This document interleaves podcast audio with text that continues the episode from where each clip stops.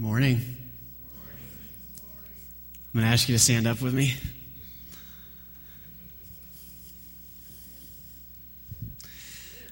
We've been traveling together through this series called Heartbroken.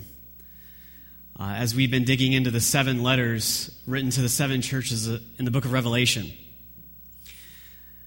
There's been a lot to learn through this series, and so what I'm going to do is ask you just to pick one thing that you've learned. I'm sure you've learned a lot. But I'm going to ask you to pick one thing, and I want you to find somebody that you haven't talked with yet today, and each of you exchange that one thing that you've learned out of this study so far that we've been doing together. So, ready? One, two, three, go.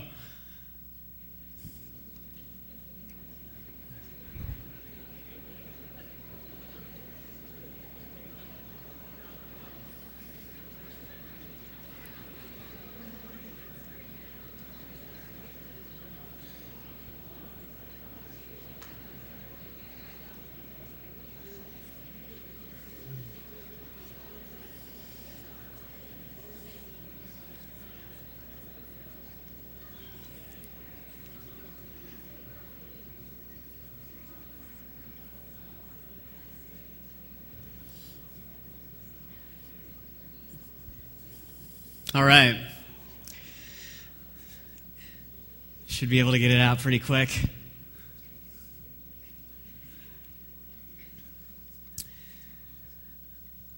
I have to say that probably the book of Revelation is one of the most sought after and mysterious books of the Bible that we can find.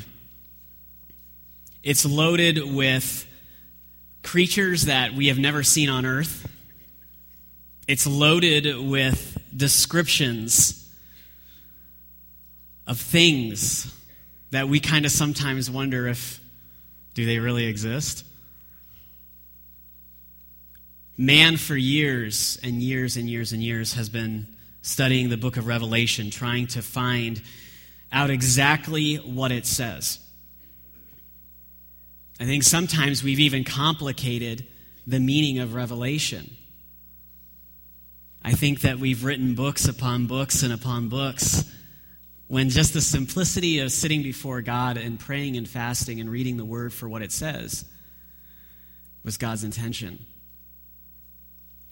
We're going to look at the intentions of God this morning through these seven letters. Now, we're not going to look at all seven because we've been slowly dissecting each letter but we're going to look at one today. But the beauty of Revelation is, is that this particular book gives us the most clear picture of several things who Jesus is, it gives us a clear picture of what he wants in his church. It tells us his heavenly commission, how, we're, how he will prepare the nations for his glory, and most of all, our eternal inheritance. That's what the book of Revelation is in a nutshell. How many of you realize that the book of Revelation is about Jesus Christ? This is where you raise your hand. there you go. I guarantee you by the middle of this message, you will be awake if you're not now. The book of Revelation is about Jesus Christ. It's about his majesty. It's called the book of Revelation. And it, you look down at the, the commentary under that, and it says about the majesty of Jesus. It is our handbook for prior to the return of Christ. That's why it was put there. All these things, this little list about what the book of Revelation is, tells us exactly what we can expect from Jesus upon his return. Now, all of that is fantastic. All of that is awesome. And the return of Christ, we can't avoid it no matter how much we want to like set it in the back of our minds and pursue our daily desires. There's no way that we can ignore it because it's going to happen. It's inevitable. But just for a moment, what I want us to do is I want us to pause because we're going to touch on the return of Christ today, but I want us to pause and understand that all of that is great. All of that is wonderful and fantastic. But what about our hearts? What about our hearts? Because if our hearts are not in the right place, if they are not where they are supposed to be, then this whole idea, this whole concept, this whole lifestyle of re- revealing Jesus to those around us doesn't really do us any good. In this series, Heartbroken, we have been taking our time in discovering the areas of the heart of the church. Not just Erie first, but the church universal wide. We have been looking at those chambers of our heart that have been broken, that are in need of healing, that have been darkened over time, that need to be lightened once again. And the beauty of these seven letters is it defines the truths and focus necessary to equip the body of Christ to reveal Jesus. Hence why we are studying through the book of Revelation. I want you to take a deep breath. Let it out. See, the reason I had you do that is because I know the past couple of weeks have been pretty heavy. There's nothing really easy about this message. There's nothing really easy about this whole series. We've been examining these churches, and, and when we examine them, we see Jesus says some pretty heavy stuff. But today I want you to know that Jesus has an exciting message for us a message of encouragement. In fact, he gives us this truth. Jesus tells us to endure in the place that he has positioned us. And because of our endurance, he will reward us for our faithfulness. And it says that he will inscribe his name on us. Now you're saying, wow, that's all fine and dandy, but I don't have a clue as to what you just said. I understand the whole enduring thing, but I just don't understand how is he going to inscribe his name on us? Well, we're going to get into that in a few moments. But this was what he spoke to the church of Philadelphia. Now, you may think that uh, Philadelphia, what we're talking about today, is the city of brotherly love, located a little lower in Pennsylvania here, but that's not the Philadelphia that we're talking about today. We're talking about the Philadelphia located way, way, way far away. The Church of Philadelphia was actually located in the city of Philadelphia. Now, some may know Philadelphia as the city of prosperity, or maybe known as the fortress or the solitude, meaning the fortress of solitude. Or others knew it as Little Athens. See, Philadelphia was known as a city of great wealth. It was also known as a city of great occultic activity and idol worship.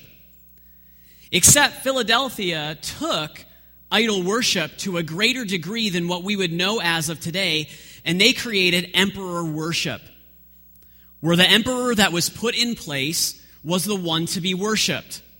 We're going to talk about that a little more in depth in just a little bit. But here, Philadelphia is one of these seven churches that God specifically wants to talk to. And we know that in these seven letters that are released, they're not only historical, but they're an affirmation to us here and now for our faithfulness as well as a promise to overcome. It's so amazing as we begin to unfold this letter to the Philadelphia, to the church of Philadelphia. It is amazing how strategically, Jesus speaks right directly to them. But what's even more amazing is, is how he speaks directly to us in this hour. So here's the diagnosis that Jesus gives to the church of Philadelphia. He simply says, We are enduring well. We are enduring well. Now you may say, but wait a minute, wait a minute, wait a minute. I'm looking at the Church of America because I'm watching what it's saying on TV, I'm listening to the evangelists, I'm checking out the latest websites, I'm reading the latest issue of Charisma, and we're not enduring well. We have to understand that Jesus is saying to us, this is a prophetic declaration of saying what is to come. It's a reminder to us to say, there are going to be hard times, and I promise you, I promise you, you are going to endure well. Because right now, currently, the state of what the church is in, we look at it and we say there's a lot of confusion, there's a lot of misunderstandings. We're not sure where we're headed or where we're going. But I can tell you one thing is, is God is reminding us and saying, I, I know where we're going. And I'm going to show you where we're going. But I tell you what's ahead. I'm going to promise you, and I'm going to tell you, you're enduring well. Put a smile on your face. This is a good message today. Now, keep that smile and just say to yourself, I'm enduring well. say it again and believe it. I'm enduring well. Some of you need to hear that. Some of you need to hear it, just like the Church of Philadelphia. In the midst of all of the chaos and all of the confusion, Jesus just takes time out of eternity and he writes this letter to them and says, You're enduring well. Don't be so hard on yourself. You're enduring well. You're going to make it. And if we desire to have an enduring heart, we must understand that faith always precedes a faithful heart. Faith always precedes a faithful heart. Now, I, I want to know what, what, what is your definition of faith? Some of you are starting to sweat because I'm coming off the stage right now. Is he going to pick me? Lucy, what is your definition of faith? the things of evidence not seen and hoped for. Okay. Yes. Justin says faith means love. Faith means love. Gary, what's your definition of faith? Believing what the Bible says. Believing what the Bible says. Ooh, regardless if we see it in our lives or not. Now, I'm going to be really honest, and this might be sacrilegious to some of you, but when I started to be a follower of Christ, when I, you know, confessed with my heart and confessed with my mouth and believed that Jesus Christ is Lord, and that the only way to heaven is through accepting Jesus Christ as my personal Savior and repenting of my sin, when I became a follower of Christ, I hated the word faith. I hated it because I didn't understand it. I heard people preaching about faith. You got to have more faith, walk in faith, live in faith. And I thought, I just don't understand this. So I just began to hate the word faith.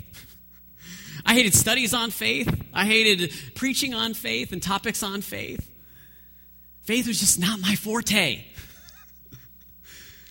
but faith simply means this means to trust, to trust wholeheartedly in someone. That's what faith is. Believe it or not, you're exercising your faith right now. Not in me, but where you're sitting. You have faith. You put your trust in that one thing, that pew that you're sitting in this morning when you came in. I don't think any of you walked over and went like this. And then, you know, slowly put yourself in and just kind of, and then let everything just kind of settle. You didn't do that. You came right in, you plopped down. You're still sitting there, you have faith. But faith in God. See, faith will always precede a faithful heart. See, we just can't wake up one day and say, My heart is faithful to Jesus. It just doesn't work like that. You have to trust in the one that you are following. And if we want to have an enduring heart, because Jesus says that we are enduring well. If we want to have that enduring heart that Jesus is talking about, it starts with having faith in Him. Not faith in anything else or anyone else, but having faith in Him. See, this was big for the Church of Philadelphia. Because emperors at that time, because of emperor worship, they would make promises and they would make decrees to the whole city, to the nation, to the empire. And they would make decrees, but they weren't always followed through, hence, no faithfulness. And here Jesus steps out and he says, Wait, you know what? I know that you've seen a lot of unfaithfulness, but I tell you what, I am the faithful one. I am the one who will take care of you. So therefore, endure, because I will come through. I'm telling you, you can trust in me no matter what you see and no matter what you hear, because I will be the one who comes through for you. Not those who claim to be the Son of God. You say that because, wait a minute, you just said claim to be the Son of God. That's because in emperor worship, one of the terms they went by was the Son of God, all lowercase. Not the Son of God, but the Son of God. Look with me in Revelation 3 7 through 8. Revelation 3 7 through 8. It says this To the angel of the church in Philadelphia, write, These are the words of him who is holy and true, who holds the key of David. What he opens, no one can shut, and what he shuts, no one can open. I know your deeds. See, I have placed before you an open door that no one can shut. I know that you have little strength, yet you have kept my word and have not denied my name. See, that's a great message, guys. That's a great message. Jesus encourages the church of Philadelphia and says, You haven't denied my name. I'm the only one that is really holy and true. I am the only one that is really accurate and perfect. And I tell you what, you've endured to the end, and you haven't denied my name.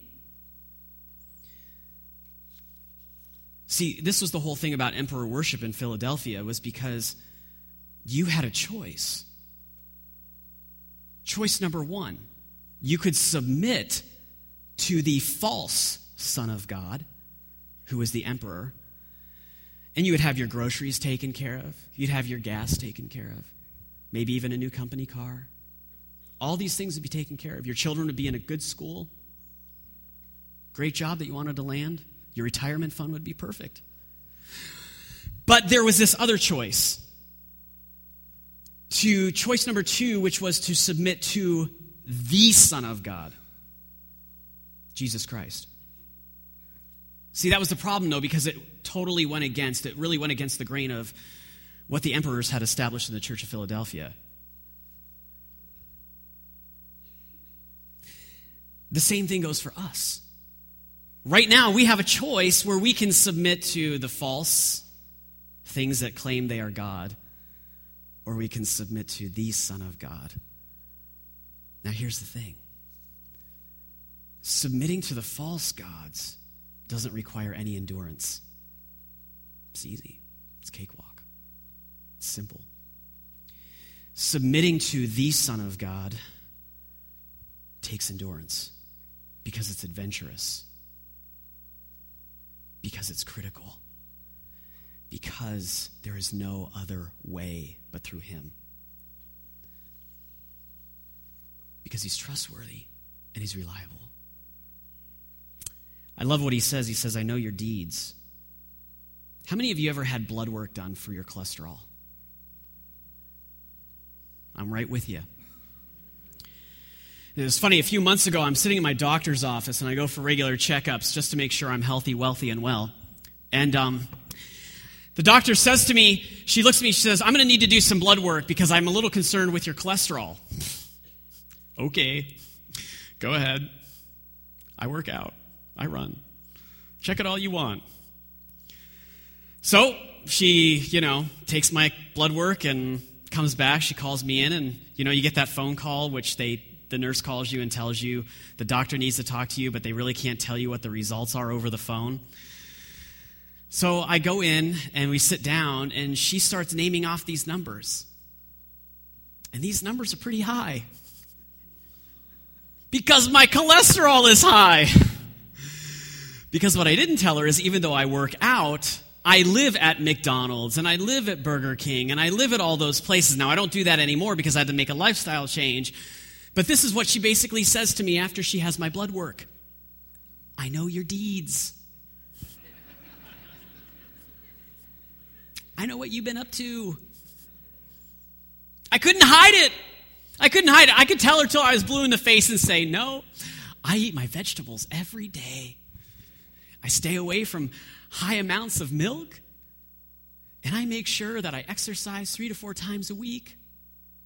And I never eat hamburgers and cheeseburgers and french fries and sausage egg McMuffins and biscuits. Because she looked at the depths of my heart.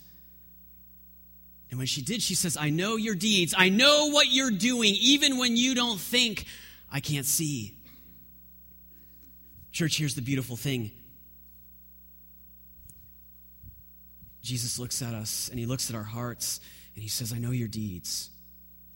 Now, see, when we hear that, we automatically begin to kind of shrivel up in the pew and we get scared and we feel condemned and we feel this weight come down upon us and our mind starts racing and saying, Oh my gosh, I better repent right now. What sin did I do on Friday? Okay, what did I do on Saturday? Oh my goodness. Hear me out. Take a deep breath. This is a word of encouragement that the Lord says to you I know your deeds. I can see that you are enduring. He says to the church of Philadelphia, I know that you are tired. I know that you are weary. I know that you are weak and you are worn out, but don't give up. Keep enduring. I believe this morning that he's saying to some of you, I know your deeds. I know that you're worn out. I know that you are weary in your situation. I know that you see no current hope at where you are. But endure. I tell you to endure. Because there is only one that you can trust in. There is only one that is faithful to you always. Endure where you are. So, how are you doing with your faithfulness? How are you doing with your faithfulness in what God has spoken to you? How are you doing with the promise that he has laid out before you? See, the church of Philadelphia understood promises because Jesus wrote to them and said, I have these many promises for you that if you do this, I promise you, I will reward you. Endure.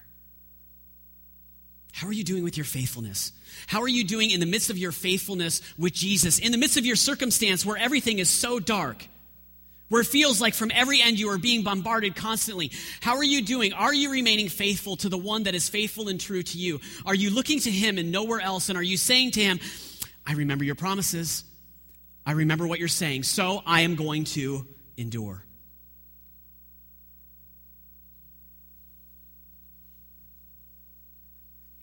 What does Jesus see when he looks in the depths of your heart? Church, in the moment, the message isn't about sin. It's about an encouragement to us to say, when he looks at your heart, is he still finding that you are faithful and true and willing to endure until he moves in your life? Because he says, don't give up now. Don't give up now. And then he gives us the motivation. The motivation is, is that we experience his faithfulness in full. Can you imagine the faithfulness of God in full? See, that's hard for us to comprehend because as human beings, we are unfaithful people. That's just reality. We're unfaithful in many areas of our lives. We're not committed in one area, but we can be really committed in another. But see, we have a hard time accepting and believing that the God of the universe, the Creator, the one who spoke life into existence, would still be faithful to us even when we're not faithful to Him. And he says to us, I tell you, I tell you, I tell you, if you endure and you remain faithful in this moment, I will pour out the fullness of my faith on you. The fullness. It doesn't say, I'm going to give you 90% and I'm going to withhold the 20. I'm at the 10. That's why I'm a preacher, because I don't do math.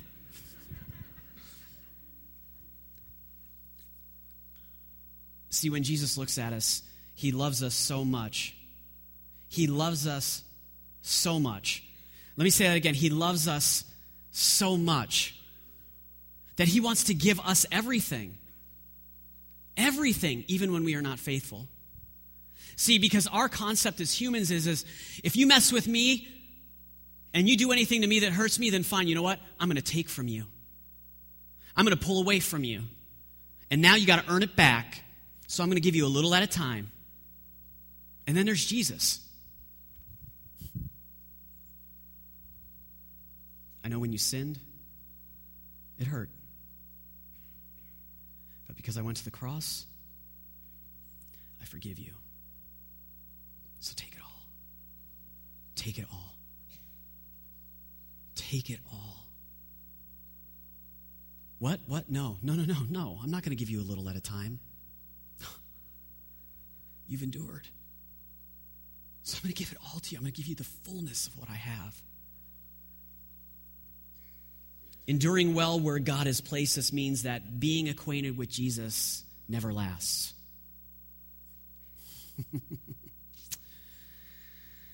How many of you have friends?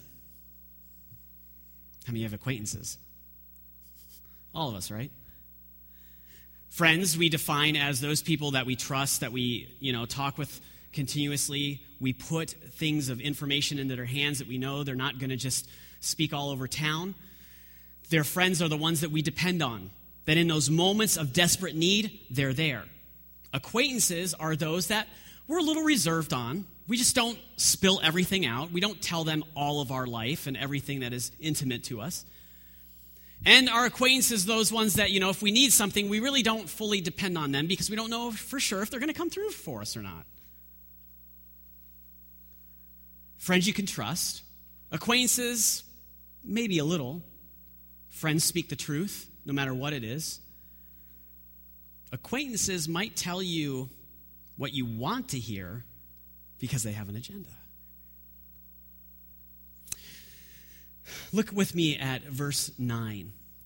Verse 9 and 10 are there together, but I just want to look at verse 9. It says, I will make those who are of the synagogue of Satan, who claim to be Jews, though they are not, but are liars. I will make them come and fall down at your feet and acknowledge that I have loved you.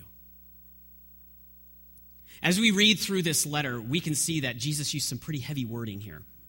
Synagogue of Satan. I mean, can you imagine being called a synagogue of Satan? See, a synagogue was a place of worship for the Jews.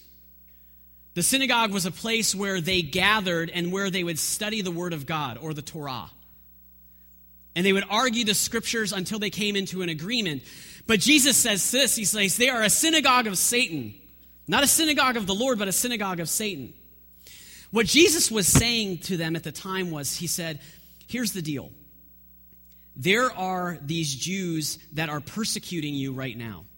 And we don't know if that was physical persecution. We don't know if it was verbal persecution, mental persecution, anything like we're not sure. But we know this that Jesus says there are those who are claiming to be Christ followers with their words, but not with their actions, and they're persecuting you. And they say that they love me, but the reality is, is they are a synagogue of Satan, meaning that they are just as bad as the Antichrist. That's what he's saying. And he says, they are not friends of mine, they are acquaintances. They're just acquainted with me but they're not my friends.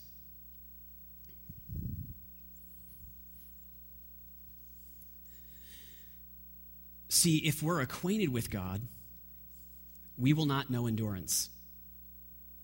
Because when we're acquainted, we have no accountability. When we're acquainted, when it gets too hot, we just pull out. When the tough, when it gets too tough, we just kind of, oh, I can move myself out of that. When we are friends with God, though, it takes endurance because following Jesus is not easy. And there will be tough times. But I tell you what, friends of God are the ones who have the ability to endure. Acquaintances of God, Jesus will deal with them swiftly. Look at verse 10 with me. Since you've kept my command to endure patiently, I will also keep you from the hour of trial that is going to come upon the whole world to test those who live on the earth. Now, the hour of trial at that time was a specific period of persecution for Christ followers at that time. But understand this, church. Understand this. Don't let, you know, wipe your head and be like, whew, thank you, Jesus. We are safe. that also foreshadows what is to come for the end time church.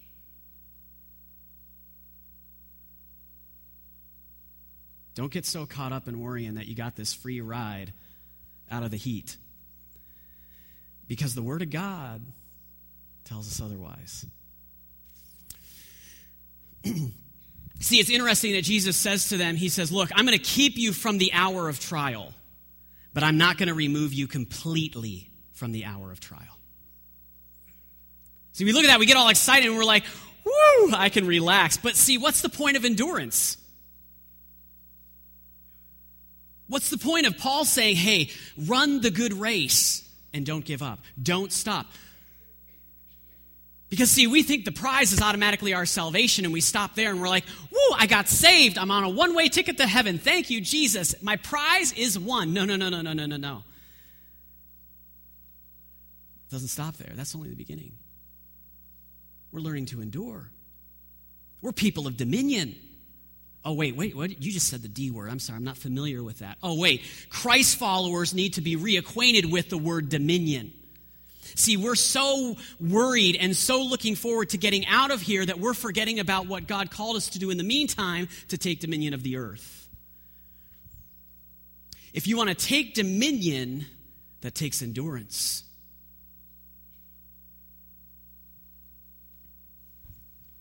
So he says to us, You have to have an enduring heart. You have to be my friend because you won't make it. If you're just acquainted with me, you're not going to make it. But he says to them, You have patiently endured, which tells us if they were capable of it, we're capable of it. And that's exciting. I know it's another breath moment. Let's take a deep breath and let it out. Okay? But here's the reward. Here is the reward that Jesus gives us. This is what he says We will receive eternal promises. The reward is we receive eternal promises. That's pretty cool. Imagine with me for a moment that we're down at Steelers Stadium. Hang on, Browns fans. But it's a big face off between the Steelers and the Browns today. And we're down there in the stadium. And we, it's just packed, surrounded with thousands and thousands and thousands of fans families, children, moms, dads. Packed. People are pressing on the gates because they want to get into the game. They want to see what's going on. And they're turning people away because there's so much attendance. And just when we're expecting for the teams to come running out and meet, the captains meet, and they get ready to flip that coin to see who's going to take ownership, doesn't happen. Instead, we see this big processional of all the players coming out. They're not in their team jerseys, though. They're coming out with images on their clothing. But in the midst of that, before that all happens, we see this one man He comes out, escorted by centurions or modern day soldiers. And they escort him over to this place. It looks like a large throne, kind of in the center of what they would say would be the stadium. And everyone is in awe. Everyone is standing in attendance out of respect. Until he's seated. It's so silent in that crowded stadium that you could literally hear a pin drop. Because the Son of God has made his way in to sit on the throne of God. And all those players with images on their clothing are those of the gods that they worship. Because they're not going to just play football today, they are going to declare to the emperor, to the Son of God, the one who sits on God's throne, they are going to declare their allegiance to the Son of God. And not only that, they are going to tell that the team that wins is the one whose God is best. But here's the catch for the one that plays the best, the one that runs the hardest, the one that tackles the most, the one that receives the most, the one whatever, he'll receive the crown of life, a wreath that they will wear on their heads as their reward. And it'll be placed on them by the Son of God, the one who sits on the throne of God. See, that's what it was like in Philadelphia. If you lived in Philadelphia at that time, games were important. So everyone would gather in the Colosseum. And when they would gather in the Colosseum, there would be 40 plus thousand people. And the emperor, who was seen as God or known as the Son of God, would make his way in, sit down in the designated place called the throne of God. And then anyone who was competing would make their way in, declaring who their gods were. And if they won, they would be given what they call the crown of life. That was their reward. Jesus speaks to the church of Philadelphia and says, Mm-mm-mm-mm-mm. No, no, no, no, no, no. You're going you're going to run a different race because you're going to endure spiritually. And, and by the way, I'm telling you that this, this is the real Son of God that's talking to you, the one who sits on the real throne, and I will be the one who gives you the real crown of life. Hence why Paul says, run the race and get the prize. Because, see, to the church of Philadelphia at the time, to run the race meant oh my goodness, I have to submit to the emperor and run this race, and I'll receive this wreath called the crown of life. And Jesus says, no, no, no, no, no. You're going to run a different race because I have eternal promises for you. Look with me in verse, verses 11 through 13. It says, I am coming soon. Hold on to what you have so that no one will take your crown. Him who overcomes, I will make a pillar in the temple of my God. Never again will he leave it. I will write him the name of my God and the name of the city of my God, the New Jerusalem, which is coming down out of heaven from my God. And I will also write on him my new name. He who has an ear, let him hear what the Spirit says to the churches. Church, did you hear that? Jesus said it himself. I'm coming soon. You Might want to wake up right now. Jesus is returning soon. We should be excited about that. That means we should be exuberant, meaning, yes, Jesus is returning. Hallelujah! We are excited. Yes. Hmm. That's kind of scary.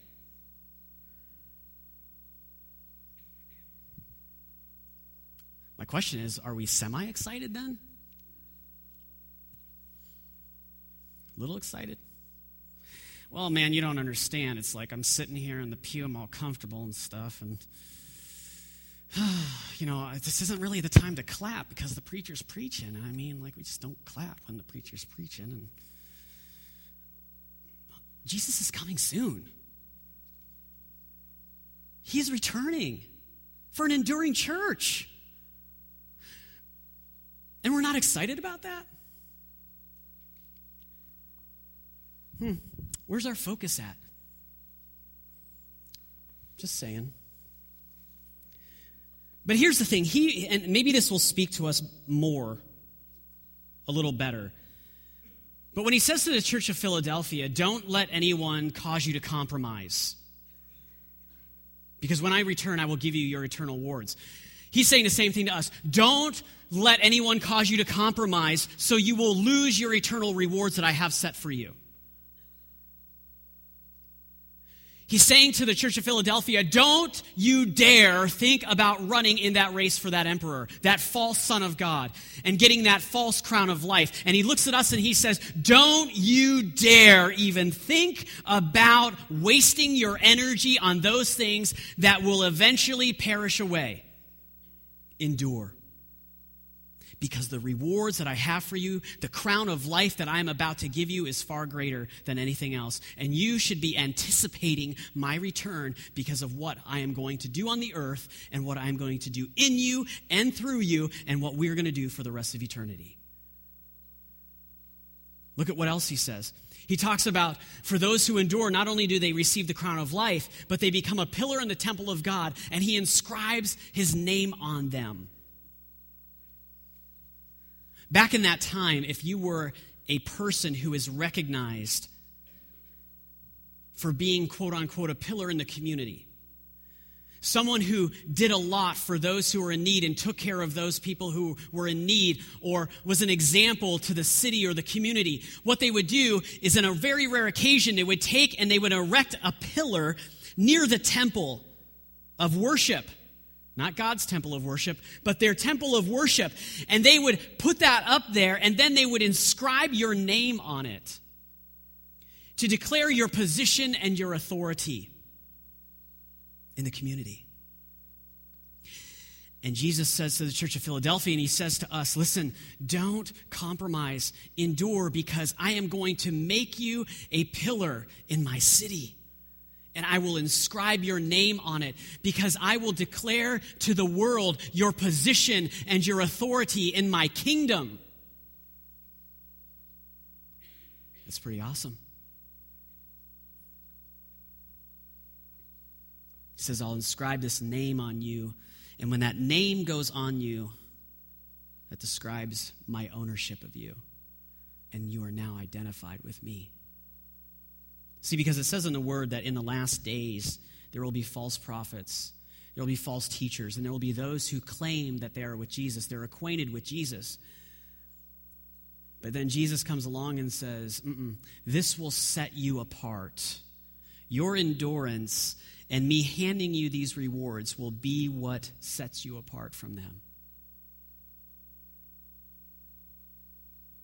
We are His because we've endured. I'm going to ask the worship team to come. We are His because we've been given new identity, new abilities, and new assignments.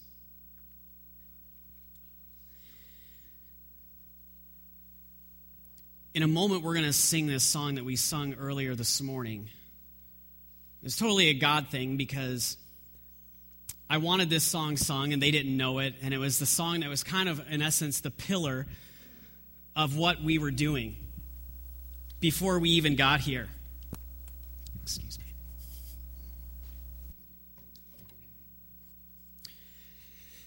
It was like the hinge of what happened in the service.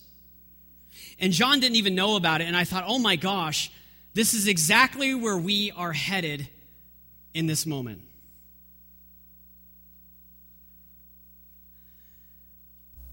Church, the time of depending on our emotions is over.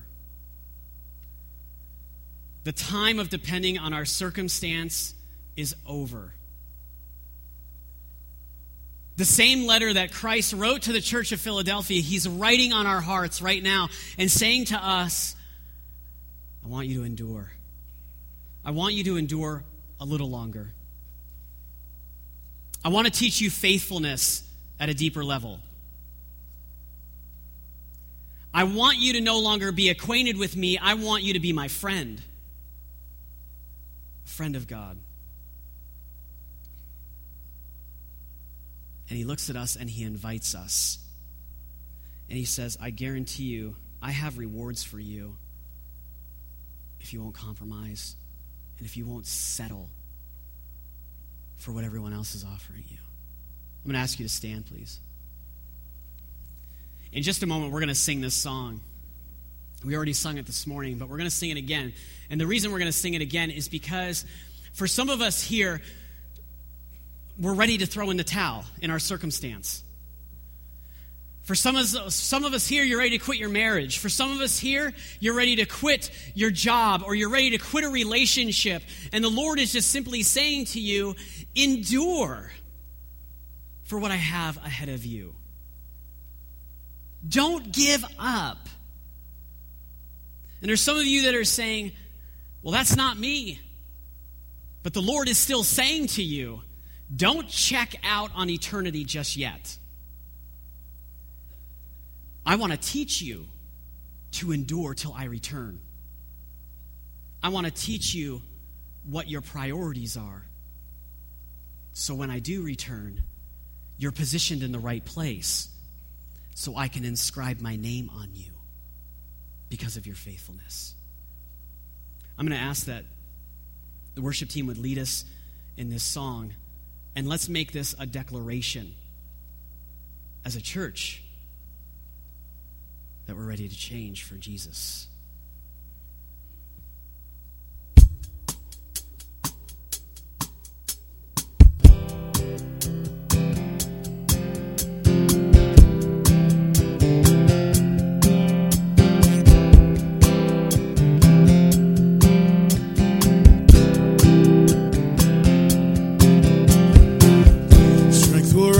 we wait upon the Lord. We will wait upon the Lord. We will wait upon the Lord. Strength will rise as we wait upon the Lord. We will wait upon the Lord. We sing that again. Strength will rise. Strength will rise as we wait upon the Lord. We will wait